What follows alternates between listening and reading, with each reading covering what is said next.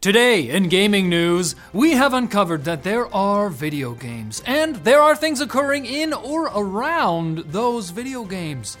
We'll have more on this story right now.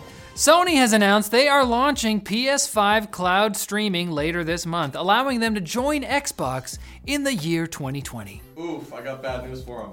PS Plus Premium subscribers could already stream games from older PlayStation consoles, but they'll now finally be able to stream supported digital PS5 titles from the PS Plus game catalog, as well as some other PS5 titles they've purchased. Unfortunately, a Game Pass Ultimate Killer, this is not. At least not yet. Sony says they plan to support hundreds of PS5 titles, but have only named a handful so far, which can only be streamed through the cloud on a PS5 console. Not even the PS Portal?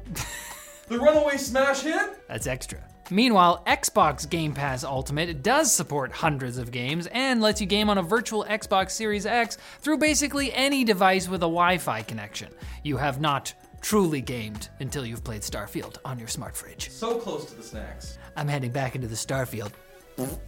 PS5 cloud gaming will first roll out in Japan on the 17th, then Europe on the 23rd, and finally in North America on the 30th, as a little All Hallows Eve Eve treat. Naturally, any North Americans who can't access the service at launch are legally permitted to TP PlayStation's house. Obligated even. What about eggs? It's the equivalent of an apple in the basket. Overwatch 2 has managed to anger its entire player base again, this time by locking some of Season 7's new Diablo 4 themed character skins behind a $40 paywall. That's only like four bananas. It's a Diablo skin, Michael. What could it cost? Specifically, the skin we're talking about here is the Lilith skin for the hero Moira, also known as the skin Blizzard prominently featured in the trailer for Season 7. But if you want to play as the Daughter of Hatred, you'll have to spend what you should spend morally instead on purchasing the hit indie game Dave the Diver twice. The Overwatch 2 community, who at this point have been let down more times than a kid whose dad keeps promising they'll finally take them on that fishing trip next weekend, was finally able to figure out that Daddy Kotick doesn't care about them anymore. I mean, last season in Overwatch 2, $40 at least got you three story missions with challenges and cosmetic rewards and a DPS hero on top of some special skins. But again, you could have also bought two copies of Dave the Diver and given one to your dad so he realizes what he could have had if he ever took you on that fishing trip. It's your loss, Dad! A streamer named BTCs slash Bikers was banned from old school RuneScape, costing him one trillion in game gold pieces, which would have netted somewhere between 160 to 230,000 real world dollars if he had traded it IRL. Ironically, he lost the opportunity to do that because he was allegedly participating in real world trading, which game developer Jagex considers a very serious no no. Now, because the sum of money was so large, BTCs had to resort to recruiting some of his viewers to hold on to some of the cash using their RuneScape accounts. RuneScape. Hey kids, you playing RuneScape? That's the knockoff I've been playing the whole time. Only to get those accounts banned as well. This included an account held by fellow streamer Gray Gray, who lost access to the character she had been using since she was 11 years old. In a DM, a Jagex mod told Gray Gray that the evidence of real world trading was irrefutable and gave a similar statement to bikers. While there's a lot of hearsay on the matter, the larger old school RuneScape community is seemingly siding with J- Jagex. Jagex. citing allegations that bikers sold ranks in his Discord and in game clan for Bitcoin, which is, of course, known as the currency of choice for law abiding stand up guys. Here, so here's a hundred Bitcoin for the children. Here, kid, go buy something at the corner store. But both streamers maintain they're innocent, with bikers posting a 20 minute video proving the corrupt Jagex banned him from their game for their own nefarious reasons, like discouraging the use of black markets. Like, come on, this is America! We allow markets of any color. Creator identity.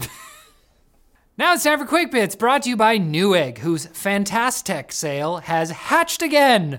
Cock-a-doodle deal? Don't force yourself to shell out that extra cash on your PC upgrades. Check out some excellent deals on components like motherboards and CPUs. If you don't know what parts you need, Don't chicken out. Newegg makes upgrading easy with their PC building tool and laptop finder. Check out the sale over at the link below and peel back some amazing deals today. Like it's a hard-boiled egg in that. It's clucking great. Okay. Quick bits are all around us. They're in the air we breathe, the water we drink. They're like microplastics, but less scary and more informative. We might know the name of the new voice of Mario, thanks to a list of voice actors an anonymous data miner pulled from a kiosk demo for Mario Wonder. Wow. The list doesn't directly say which voice actor is the new Mario, but assuming that they are both one, a man, and two, an English language actor, then a process of elimination would leave only three on the list, one of which is already playing Bowser, and another whose previous character in Genshin Impact sounds very similar to a talking flower in Mario Wonder that asks, I, I, I don't know what he, that sounds like. Just give him a voice. I wonder what Goombas taste like. Perfect. That leaves only veteran voice actor Mick Wingert, best known as Tony Stark in various cartoons, and Po in all the Kung Fu Panda spin offs that weren't worth Jack Black's time. Congrats, Mick!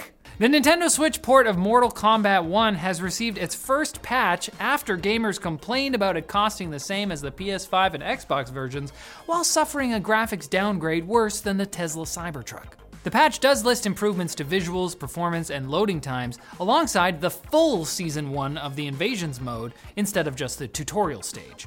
But so far, reception of the changes has been mixed. I mean, I don't know. Uh, Switch players may just have to accept the fact that you can't choose the console equivalent of the MK character Meat and expect to do just as well as the rest of the roster at ripping out organs.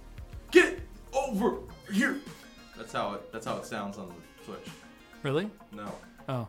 Following his departure from Platinum Games, Bayonetta director Hideki Kamiya has released a video announcing that he will be starting a YouTube channel.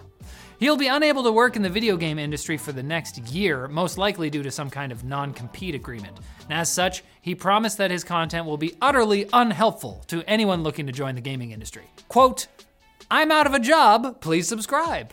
He then packed his cardboard box of unemployment into his Lamborghini and drove away, allegedly to the unemployment office.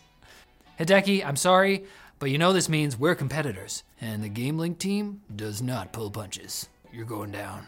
Coming to kiss your forehead.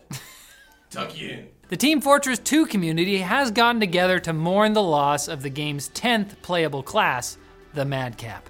Except, it never was a class. That's right, it's our semi monthly story on gamer gaslighting. The Madcap was originally a disgusting remodel of the Scout released on Steam Workshop, but like a purebred pug, Madcap's ugliness and inability to live a healthy life free of constant medical supervision was deemed cute by some segment of humanity. We call them psychopaths. Madcap became a meme, and now modern AI is being used to gaslight TF2 enjoyers into believing that he existed and that his squished head wasn't prone to breathing problems and encephalitis. And TrainWiz, the modder behind the legendary Skyrim mod Really Useful Dragons, which replaces all dragons in the game with characters from Thomas the Tank Engine, has released a new mod for Starfield, and you're not gonna guess what it does. Unless that is, you guessed that it replaces every ship in the game with Thomas the Tank Engine. That's Good job. Unfortunately, the size and unorthodox shape of Thomas make him difficult to fly in third person. But to quote TrainWiz, if you're installing this mod to begin with, we can both agree your life isn't in the best place currently. Big words from someone who lives on the floor of the New York subway. He's got a thing for it. But you will be in the best place for gaming news if you come back here on Tuesday, because that's, that's what the, that's what this channel is. That's what we do. Why did you come here?